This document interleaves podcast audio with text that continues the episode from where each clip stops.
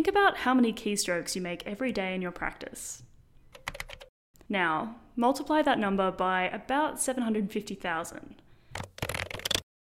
That's the number of registered health practitioners in Australia. That will give you a rough idea of just how much free text is being generated by the health sector every day. And if you happen to be a researcher after a particular topic, this free text is a goldmine glistening with potentially useful data for your research projects. There's just one catch. AI finds it almost impossible to extract accurate meaning from this jumble of acronyms and abbreviations that doctors tend to use. That might seem strange when you think about just how powerful computers are, but it also reveals something about just how individualized, packed full of information, and beautifully messy human communication is, which I think is kind of poetic.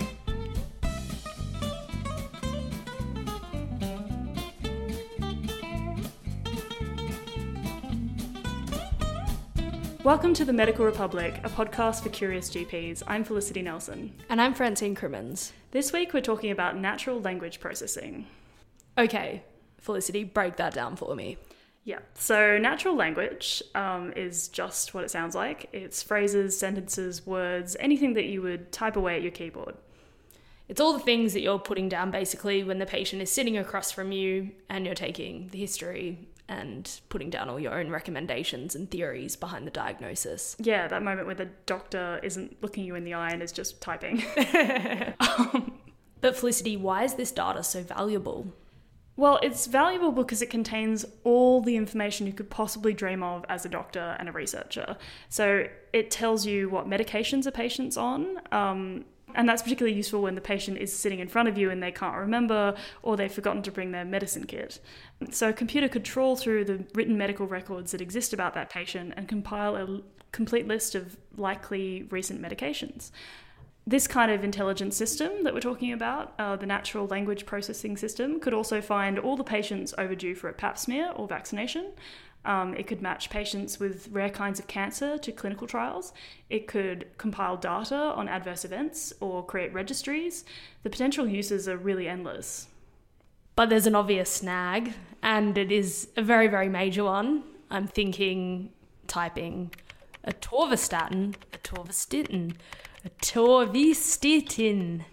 All the same thing, but are they? Basically, computers find it really hard to read clinical notes. When there are typos. Correct. When... That's what Francine was doing. She was reading out typos. yes, and it's not just typos. Often doctors write their clinical notes in a idiosyncratic fashion. So they might use shorthand um, that they've just invented. You know, they're Shakespeare. So instead of abdominal pain, it's ab pain or ab p. Um, you know, pos UTI instead of possible UTI. And then maybe they'll throw a few question marks in at the end because they're just not sure, um, which throws the computer off again. So, should we read an example, Francine? Yeah, I think everyone needs to know how bad this can get.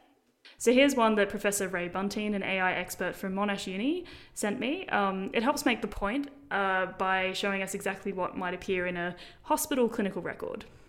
PT 18 YOF, comma, independent, stop.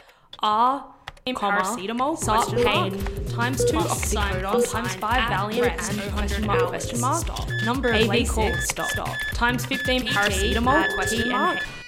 Yeah, I have no idea what that means. We can only decipher some of it. The first part is saying something along the lines, and don't even get into how many typos there are. Uh, it's basically saying patient, 18 year old female, oh, female, independent, he says sharp pain, but I'm fairly sure he means sharp pain. What is the plus plus? I have no idea. No. I'm assuming that's just the shorthand of saying and. Oh, and at rest oh, oh, oh, oh hours. It could mean cardiac arrest at oh, midnight. Arrest. Oh, that makes sense. See, I would have read that as like they went to sleep, although that's not really relevant. And then there's just a whole series of capital letters. I honestly don't know what's going on there. Do you think the team was anxious plus plus plus, or is that the patient being anxious with lots of pluses?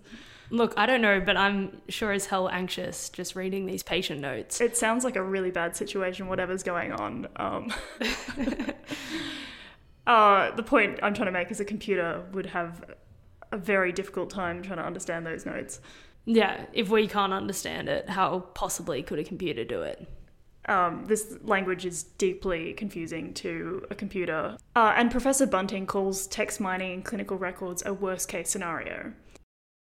Just about anything else is better um, because there is uh, huge amounts of jargon, uh, abbreviations, uh, there's uh, tens of thousands of, or hundreds of thousands of different, very specialized drug names, medical disease names.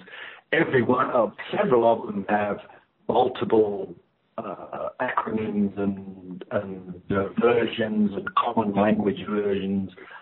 Um, uh, and also, there's a lot of ambiguity, uh, meaning that some um, some jargon has different meanings in different places. It may have multiple meanings in the in the emergency ward. It means one thing in a um, in another ward. It might mean something else. And this doesn't have a trivial effect on data collection. So, say you wanted to go through like 100,000 clinical records and pick out the patients who just have lupus. But say a doctor's accidentally, you know, while they're typing, they've hit a comma instead of the M button and they've gone for the S instead of the A, which is kind of easy to do if you're in a rush. Um, suddenly the word female reads F E comma S E L. Oh, and SEL being the abbreviation of lupus. Yeah, so a, a, smart computer would, would pick that up as a patient with lupus, which would then completely skew your results. And I can also see that being a problem across different specialties because I know that some doctors will use their own abbreviations of things but they are actually official abbreviations of diseases or medications across other specialties. So it can be confusing at the best of times at conferences when people are talking to each other, let alone if you're a researcher trying to find something specific in patient records. Yeah, absolutely. And there are also issues with abbreviations and acronyms, um, which don't always mean the same thing. So CA could mean calcium, cancer, California. Which one is it? Depends on the context that you're in. And I mean, on this topic, you would think that numbers would probably be the only straightforward part of this entire equation. Uh, but I'm assuming that they actually aren't at all, because when you think about it, the number 10, you could write that as 10, uh, as 1 O, you could write that as T E N, or you could write it as X, the Roman numeral for 10. Uh, and 10 years old, I guess if you're writing about a patient, that could be written as, you know, T E N Y O, uh, 10 years or 10 YRS or 10 YO, just to name a few. Sorry if I missed any. Um, there's also, I guess, numerous other combinations, whatever you feel like, really. You might have your own abbreviation for what a 10 year old looks like in your notes. um, and then there's four, the number four, which could also be IV in Roman numerals. Um, and that's the commonly used abbreviation for intravenous. So you get even more confusion in there. Um, and doctors don't speak the same lingo. So I found one study that was looking at a US hospital, and in a single day, doctors described fever in 278 different ways and ear pain in 123 different ways in 213 patients. Um, according to the digital medical records. So there's a lot of colourful ways of describing different conditions.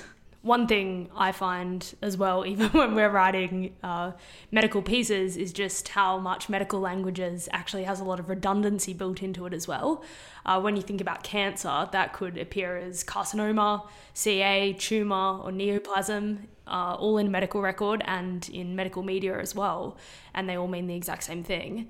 And then you get things like white blood cell count, and you know that can be expressed like things like just white count, leukocyte count, or WBC in capital letters. Mm, and then the English language is filled with homonyms, so those are words that are spelled the same um, but have two completely different meanings. Um, so while a human could quite easily distinguish between feeling blue and turning blue, a computer might not pick that difference up unless they were trained to do so. Um, and you, you know, suddenly you're creating a medical condition out of the word blue, which could be an issue. I mean, we could just force doctors to write in a more standardized, structured format, uh, reteach the medical language, uh, if you like, that would make computers' life a lot easier. Yeah, if you could persuade doctors to all speak like you know robots which i mean that's a tricky thing to do um, but yeah of course structured data like box ticking standardized forms use of icd 11 codes they could all be quite useful the problem is that and this is what came across when i was talking to some of the people and for this story the issue is that those kinds of data collection methods actually contain a lot less information than free text. So you lose a lot of data about the series of events, so the history, the medical reasoning that brought the doctor to that particular diagnosis, or the intricacies of the treatment plan, or how the patient feels about the treatment plan. So there are all these variables that can't really be communicated through a box, unfortunately. Um, and there was a paper that came out on this topic by some US biomedical informaticians um, and they concluded that there was a direct conflict between the desire for structured data and the need for flexibility in medical records. And they said the narrative expression of free text should not be sacrificed for the sake of structure or standardization. Um, instead, electronic medical records should have a hybrid model where both types of data are recorded. So, Felicity, where does that leave us? Um, I guess a tech wizard's taking up that challenge of trying to reconcile the two. Uh, yeah, so there are a few research groups who are working on this problem and have been doing that for a long time, um, but it's proving a lot harder than anyone expected. So, David Hanauer, an associate professor of pediatrics at the University of Michigan, um, has spent about 15 years building a system called eMERSE. So, eMERSE is a basic search engine for doctors' notes. You'd think that doctors would already have the capacity to kind of control F and find something in their clinical records, uh, but most of them don't. Uh, so, what eMERSE does is it allows the researcher or the doctor to enter different clinical terms, such as a diagnosis, symptoms, medications, um, and then this system searches not just for those words, but all of the synonyms, abbreviations, acronyms, shorthand descriptors, potentially typos, that kind of thing. And then it pulls up those results. So it saves you a lot of time if you're, you know, a researcher trying to go through tons and tons of records. Um, it could also work as like a memory aid for doctors.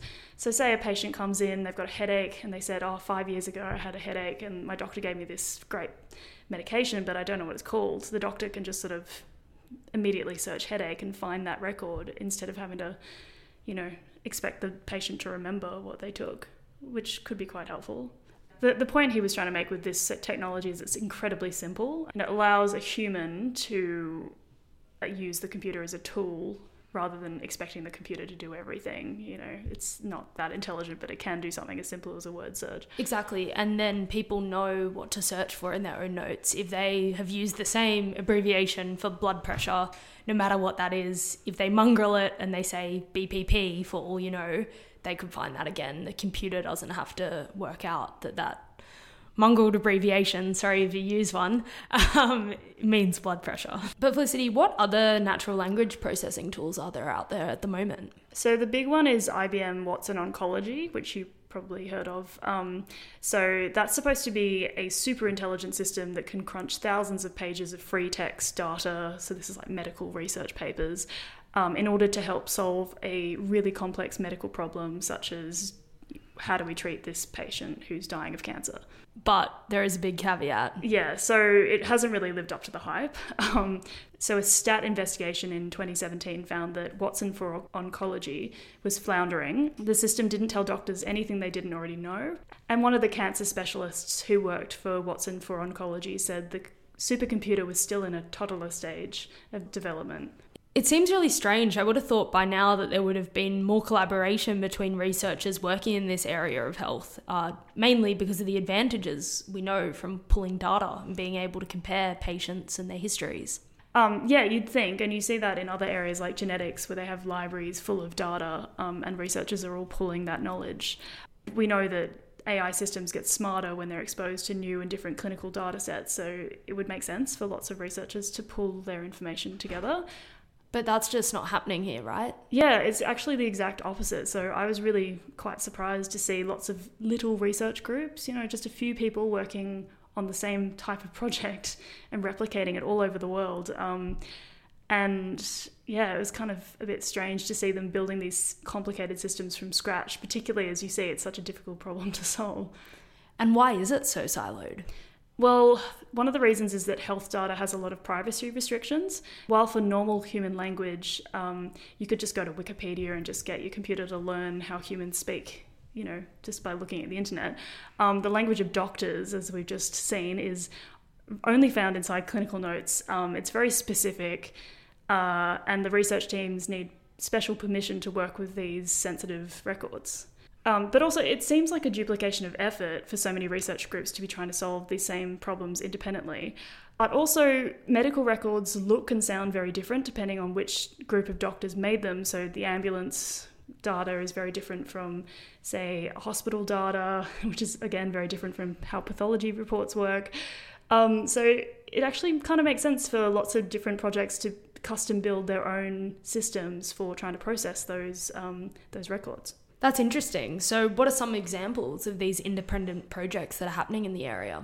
Yeah, so there's it's happening in hospitals quite a bit. So I spoke to a researcher in the Netherlands, um, someone I met at EULAR actually, which is a rheumatology conference in Madrid. So her name's Dr. Rachel Knevel. So she's trying to speed up her investigations into the question of what triggers rheumatoid arthritis. And to do this, she figures it's a lot faster to develop a program um, that can quickly scan tens of thousands of patient charts rather than read each chart individually. And she says it just it's a way to make science more efficient. So her team has been developing a system that can identify clinical records that mention drugs for rheumatoid arthritis. And the major problem that they've come across is that there are heaps of typos. So doctors will put for methotrexate, which is a rheumatology drug, they'll put instead of methotrexate MTX, they'll put TXM or MXT or any other number of variations. Um, or just meth.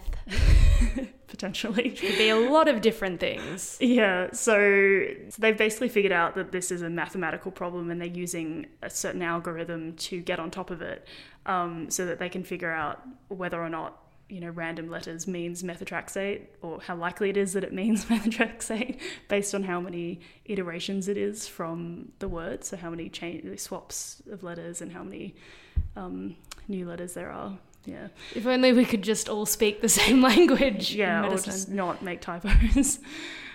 um, yeah, so I also spoke to Patrick Ruch from the Swiss Institute of Bioinformatics in Geneva.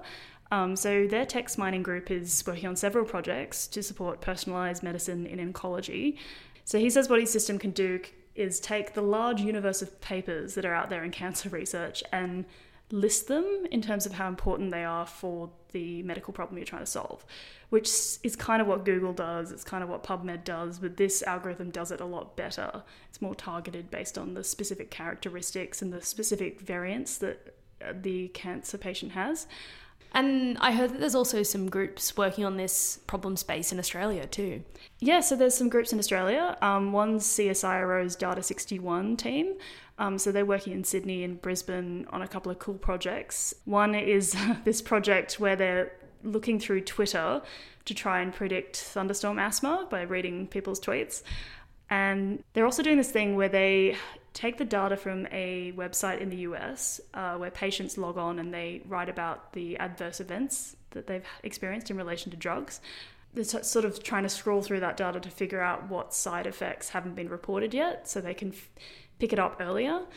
Um, and the other thing they're trying to do is match patients to clinical trials. Um, so the reason you need natural language processing is because sometimes the reports are written slightly differently. So the patient might be 60 years old, but then there's a clinical trial call out for you know older patients, and so you need a smart system that can figure out oh this 60 YO patient fits into the you know the older patient group? Or you know if they have a cancer variant that's written a slightly different way they fit, also fit into this clinical trial. So and there's one other company right here in Sydney that's working on a similar problem? Yeah, so um, I met up with Professor Jon Patrick um, to have a chat about his projects. Uh, so he's a professor at the University of Sydney who started two companies, HLA Global and iCIMS, a few years ago. So he's working with Sydney Adventist Hospital at the moment, um, and what they're trying to do is create a cancer patient record for teams of doctors who meet up, so multidisciplinary care teams. Um, so you can imagine all of those different doctors have their own separate report about the patient, and they just want to get an AI that can kind of bring them all together. Um, and he said, like, as an extra twist, they want to take the pathology report and actually structure that data so it comes out in the same way, no matter how the report was written. Um, he's also got a, a, major client in the US, the Californian Cancer Registry. Um, so this registry goes through and mines clinical records to generate data about cancer trends. You know, how many people had this type of cancer this year. Um, so to try and speed up that work, they've hired uh, this company to create systems that can sift through thousands of clinical reports. And there are several layers of difficulty involved in teaching a computer to accurately read these reports. Any type of investigation is going to produce a text report. Um, so that's the first thing, and so you've got to be able to understand the different the way in which those different document types are structured. You have to understand the structure of the document. So you've got to build a processing system that analyses its structure. If you take pathology, which perhaps is the most common report written, it classically has um, a section of uh, uh, macro description, micro description, um, uh, final diagnosis, uh, description of specimen or nature of specimen, clinical history, and they're the classical parts that has, but then it can have other things like it can have supplementary records. If it's for, let's say, a hematopoietic um, cancer disease, it'll have a number of other tests in it and, uh, based around um, biomarkers and gen- genomic tests. So that diversity just makes it richer and more tricky about mm-hmm. how to get what you want. So that's the first layer. Um, the second layer is that you have to decompose the texts within the sections. Um, and if you think about pathology again, the core information about the diagnosis should be in the final diagnosis section. Should be. Okay. but all too often it's not. um, and that complicates it even more. But when it is, um, one of the things you have to tease out is, uh, for example, first of all, how many specimens they're talking about. Now, the, pathologist can be helpful to you and number each of the specimens, right there, or they can not number them, in which case it's harder to separate them out and, and then to separate what they're saying about those specimens. So then you've got to so you've got to recognise the specimens, separate them out, and then within that you've got to recognise all the clinical entities that they're talking about. Once again, if I use cancer, they'll talk about histology, they'll talk about subtypes of histology, they'll talk about the site, the laterality, the behaviour of the disease, the extent of the disease, its invasion elsewhere, or not, or say it's not there. So if you take a prostate case, you might get 20 specimens and only one might show disease, or the rest might be entirely benign. So you've got to um, recognise the, if you like, the class of or the, of disease that's being described within the specimens, and then report on what's relevant to the client objective.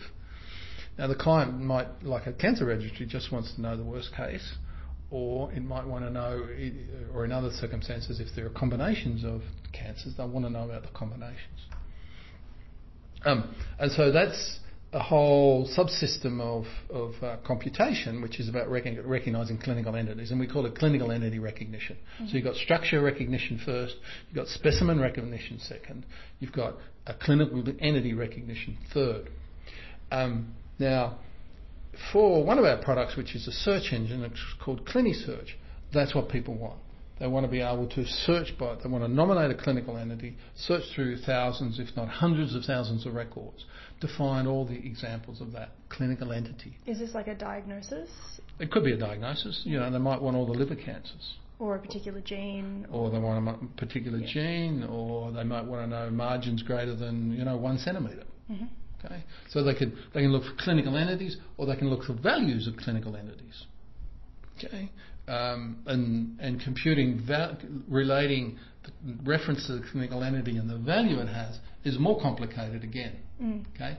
Um, because you've got to get, if you've got a long sentence, you'll have multiple clinical entities, you'll have multiple values, okay, and you've got to connect the correct values to the correct entities. Mm-hmm. So that's another order. It's not an order of magnitude more difficult, but it's a, it's more difficult than just recognizing the entities themselves. It's recognizing the relationships between the entities within the sentences, mm-hmm.